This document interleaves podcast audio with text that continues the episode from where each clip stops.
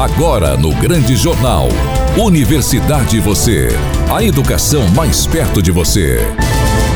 Boa tarde, Cícero Dantas. Boa tarde, Ariston Nunes. Boa tarde a você, ouvinte do quadro Universidade Você, sempre no último bloco de um grande jornal, na Rádio Sucesso FM 104.9, a Rádio da Família. Hoje nós temos um programa novo, Feliz Ano Novo, uma nova parceira na apresentação e na produção, Aldineia de estreia hoje. Seja bem-vinda, Aldineia. Temos a participação da Kátia, que é do projeto Mutirô, que vai falar sobre esse projeto hoje conosco, e a participação especial de Gabriel Santos e Wênia Kelly. Boa tarde, Aldineia Di, seja bem-vinda ao nosso quadro Universidade e você. Vida longa, permanência de muito tempo aqui conosco. Aldineia, boa tarde. Boa tarde, Cícero Dantas. Boa tarde, Ariston Nunes. Boa tarde, professor Gilson.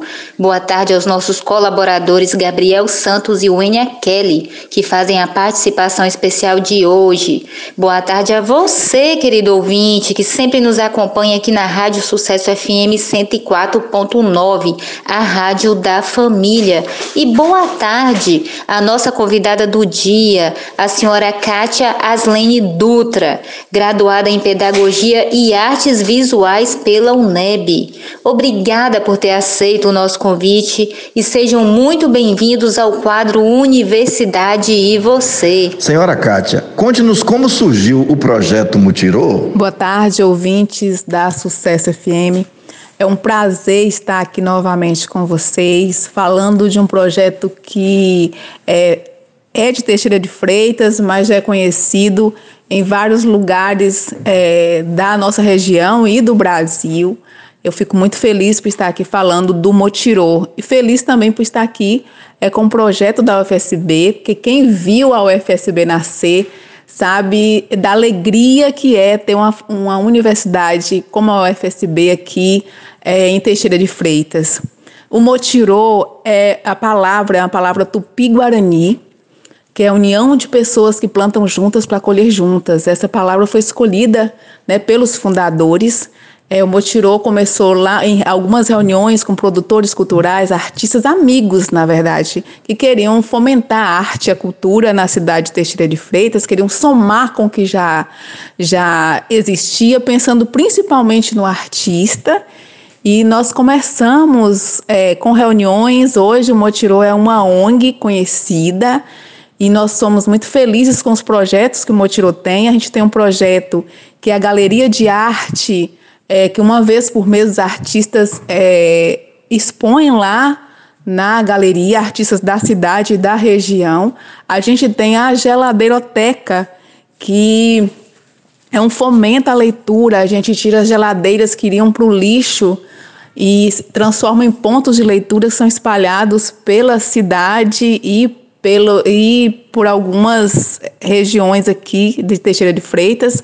Recentemente vai para Medeiros Neto também. A gente fica muito feliz com o projeto. E temos o Cineclube Sal na Pipoca, que também, é, pensando na sétima arte, pensando é, nas produções aqui da cidade, e além de workshops, oficinas, esse é o Motirô, que é a união de pessoas que plantam juntas para colher juntas. Nós temos uma é, diretoria de pessoas voluntárias que ajudam a fomentar a arte e a cultura na nossa cidade. O projeto Motirô recebe apoio financeiro do poder público ou tem parceria com empresas privadas? O Motirô, ele na sua essência é de trabalho voluntário. A gente tem várias pessoas, desde a diretoria, desde os fundadores e vários artistas, a comunidade abraçou o projeto e nós temos voluntários pela cidade, pelas cidades vizinhas, até fora daqui da, da, da, de Teixeira de Freitas, até fora até do estado da Bahia. A gente tem vários voluntários que nos ajudam. Mas nós temos também algumas parcerias, como a do Shopping Pátio Mix, que lá nós temos a galeria de arte. A gente agradece já a direção do Pátio Mix. Nós estamos lá desde 2019. A gente tem também a parceria com o Shopping Teixeira Malcenta aqui é, no centro de Teixeira de Freitas, nós estamos com a geladeiroteca lá desde 2018, é, início de 2018, e a gente tem parcerias com escolas municipais também e estaduais que tem o projeto da geladeiroteca lá também nas escolas, assim como tem em comunidades, como a comunidade Araras. Então a gente tem essa parceria, além dos projetos que nós fizemos parte de alguns editais e recebemos a premiação, como é, o edital do coletivo hoje com a geladeiroteca, a gente tem o edital do juizado de pequenas causas também, que nós recebemos o valor, é, e isso vai nos ajudando. E a gente gostaria muito que quem quiser ser parceiro do Motirô nos procure. É, entre em contato pelo Instagram, entre em contato pelo site, que nós estamos abertos a conversas, nós queremos mesmo é, fomentar a arte Teixeira de Freitas e que você quer ser um voluntário, venha para o Motirô. Quais contribuições o projeto Motirô traz para Teixeira de Freitas? Eu creio que uma das maiores contribuições assim do, do Motirô para a sociedade teixeirense é o acesso à arte, principalmente à arte de artistas da cidade. Com a Galeria de Arte, que é a primeira galeria de arte que a gente tem em Teixeira de Freitas, até os, alguns artistas que já fizeram exposição lá, o relato é: eu nunca tinha estado em uma galeria de arte. É a primeira vez que eu consigo ver uma obra de um artista daqui. A gente tem pessoas da comunidade que se viram retratadas ali. Então, é, se sentem é, dentro do processo, dentro da arte. E eu creio que uma contribuição espetacular do Motirô é esses relatos que a gente tem da comunidade falando do acesso e da valorização que tem é, do artista que começam a conhecê-los a partir dali. A gente tem também é, uma contribuição muito grande, que é o incentivo à leitura. Tem relatos de pessoas com as geladeirotecas que a gente promove também aí a sustentabilidade, porque são, são geladeiras que iriam para o lixo e são transformadas em ponto de leitura e que estão há cinco anos na cidade e na região, a gente tem na comunidade Araras, a gente tem no IF Baiano, no mercado municipal, que tem um fluxo enorme de pessoas, no shopping Teixeira Mal, na escola Henrique Brito, na escola São Lourenço, a gente tem é, é, perspectiva agora, já em fevereiro, já estão prontas as geladeiras para ser entregue para o bairro Liberdade, é, em parceria com a Cátia Martins, a gente tem do Não Calha Arte, né? A gente tem também é, uma geladeira lá no Duque de Caxias, na Escola Dom Pedro I. A gente tem em Medeiros Neto também, agora em fevereiro, mais duas geladeiras para incentivo de leitura. As pessoas doam os livros é, e depois leem voltam a compartilhar. Então, cria uma rede e isso é muito interessante. É uma contribuição para o fomento à leitura que nos deixa muito felizes, além de contribuir com a criticidade, é, com a reflexão sobre o que está acontecendo na nossa sociedade a partir do Cineclube, é Sal na Pipoca. Então, nós ficamos muito felizes em perceber que um, um, um, um coletivo, né, uma ONG que começou lá em 2017 com um, um grupo pequeno de pessoas, se transformou nessa grandiosidade de ajudar as pessoas a refletir sobre a nossa arte e a nossa cultura e a, a repensar muitas coisas que acontecem à nossa volta e principalmente contribuir é, com o outro e a partir do trabalho voluntário que a gente tem visto as pessoas abraçarem a nossa arte isso nos deixa muito felizes. Quais desafios os artistas que fazem parte do projeto Motirô têm enfrentado? Um dos desafios maiores que o artista que faz parte do Motirô é, tem, e assim como acredito que a comunidade artística no geral, é o de reconhecimento do seu trabalho, de valorização do seu trabalho, de valorização da sua arte. O artista, ele precisa ter dois, três empregos, e é como se a sua arte é, não fosse reconhecida como tal como algo que é o que ele sabe fazer, algo que ele precisa fazer, algo que ele gosta de fazer. São poucos os artistas que conseguem sobreviver da sua arte. Então, o maior desafio do artista, eu acho que é a comunidade em geral, principalmente o poder público, ter esse reconhecimento da importância do artista para uma comunidade, para a cidade, para a região. A gente é, viu isso na pandemia, como eu vou falar novamente, é, a valorização da arte, mas e a valorização do artista? Né? O artista precisa ser reconhecido e o poder público precisa enxergar o artista, pensar é, no fomento à arte, no fomento à cultura e como ele pode ajudar o artista a sobreviver da sua arte. O maior desafio é esse, é a valorização, é conseguir é, sobreviver da sua arte e principalmente que o poder público enxergue o artista. A gente em Teixeira de Freitas nós não temos um centro cultural ainda. Já está na hora de ter, já está na hora de, de unirmos forças aí e melhorar esse, esse, esse nosso cenário na cidade. E esse eu acredito que é o maior desafio do artista ser reconhecido pela sua arte. Senhora Kátia, de que forma a arte pode contribuir para a mudança do cenário social da comunidade de Teixeira de Freitas? Sim, com certeza, e é visível. É, eu logo lembro do documentário do Vic Muniz, O Lixo Extraordinário.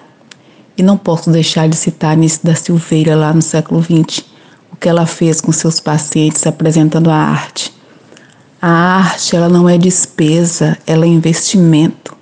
Vários é, estudiosos falam da ligação entre a arte e a educação. Elas estão entrelaçadas, elas podem contribuir muito com o desenvolvimento do cidadão. Ela sensibiliza, ela ajuda na criticidade do ser humano. E nessa sociedade nossa de ódio que está dividida, a gente precisa continuar plantando a sementinha e acreditando no poder transformador da arte. Ela transforma o artista, ela transforma quem aprecia. Ela não é só decorativa, como algumas pessoas infelizmente ainda pensam. A arte ela, ela é reflexiva, ela é instrumento de aprendizagem, de criticidade. Então, sim, a arte transforma a sociedade, ela é atemporal, ela é, ela atravessa fronteiras, ela se comunica em todas as linguagens e isso é enriquecedor. E eu aproveito esse momento para agradecer a todas as pessoas que contribuem com o Coletivo das Artes Motirô, a toda a diretoria do Motirô. Quero agradecer também ao professor Gilson Monteiro, a estudante Aldineia pelo convite. É um prazer falar de arte, algo que eu gosto e falar do Motirô é muito especial. Então, é, sigam lá o Motirô no Instagram, é um prazer estar aqui com vocês. E agora, Gabriel Santos, trazendo algumas datas importantes referente a janeiro. É com você, Gabriel. Amigo ouvinte, boa tarde. O mês de janeiro marca o início de um novo ciclo. E junto à sua chegada e ao começo de um novo ano, muitas pessoas gostam de fazer planos, traçar metas e objetivos novos para as suas vidas. Por esses motivos, janeiro pode ser considerado um mês do recomeço. Além de ser um mês de planejamentos de muitos sonhos, janeiro também conta com algumas datas comemorativas. Não é um mês de feriados, hein, mas de algumas celebrações. Uma data móvel, comemorada no terceiro domingo do mês, celebra o Dia Mundial da Religião não é muito celebrada pelo público geral, mas a data em si foi criada com o objetivo de celebrar todas as religiões existentes e buscar harmonia entre elas. Convenientemente, próxima à data mencionada também está o Dia Nacional de Combate à Intolerância Religiosa, celebrado no dia 21.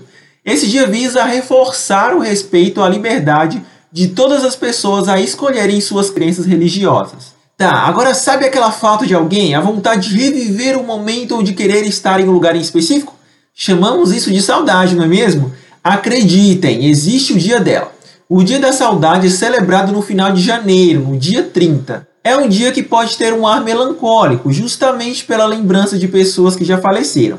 Mas também pode ser utilizado para quem deseja mandar uma mensagem, ligar ou até mesmo fazer uma visita para uma pessoa especial que não encontra muito tempo. E no dia 31 ainda se comemora mais uma data, o Dia Mundial dos Mágicos. Com truques de ilusionismo, habilidades únicas e capacidade de surpreender muitos públicos, os mágicos têm um dia dedicado a eles. A data também foi instituída por uma característica religiosa da Igreja Católica. O dia 31 marca a data de falecimento de São João Bosco, em 1888, um santo conhecido por praticar técnicas de ilusionismo durante a adolescência. E agora com vocês, Wênia Kelly, com as notícias desse nosso quadro Universidade e você. Boa tarde. O campo de Teixeira de Freitas do Instituto Federal Baiano está com o edital de seleção aberto com a oferta de mais de 100 vagas para cursos técnicos na modalidade integrada ao ensino médio. As inscrições são gratuitas e ficarão abertas até o dia 17 de janeiro deste mês. Então, se você jovem pretende estudar o ensino médio juntamente com o curso técnico de administração agropecuária ou florestas, entre no site teixeira.ifbaiano.edu.br e acesse o edital para tirar dúvidas.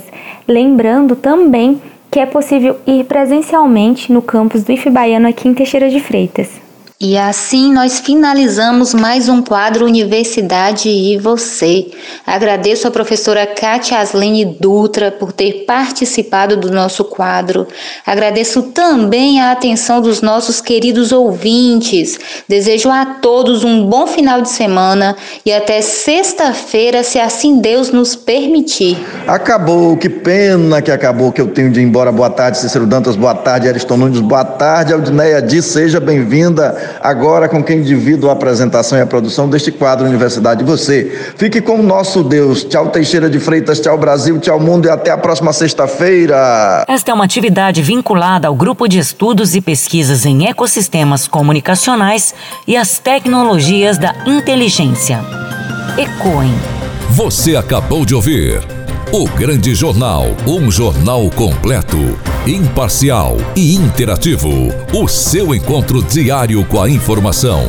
O Grande Jornal. Apresentação Cícero Dantas. Reportagem Márcio Barney e Miriam Ferreira. Produção e sonoplastia Eriston Nunes. Direção geral Leco Gomes.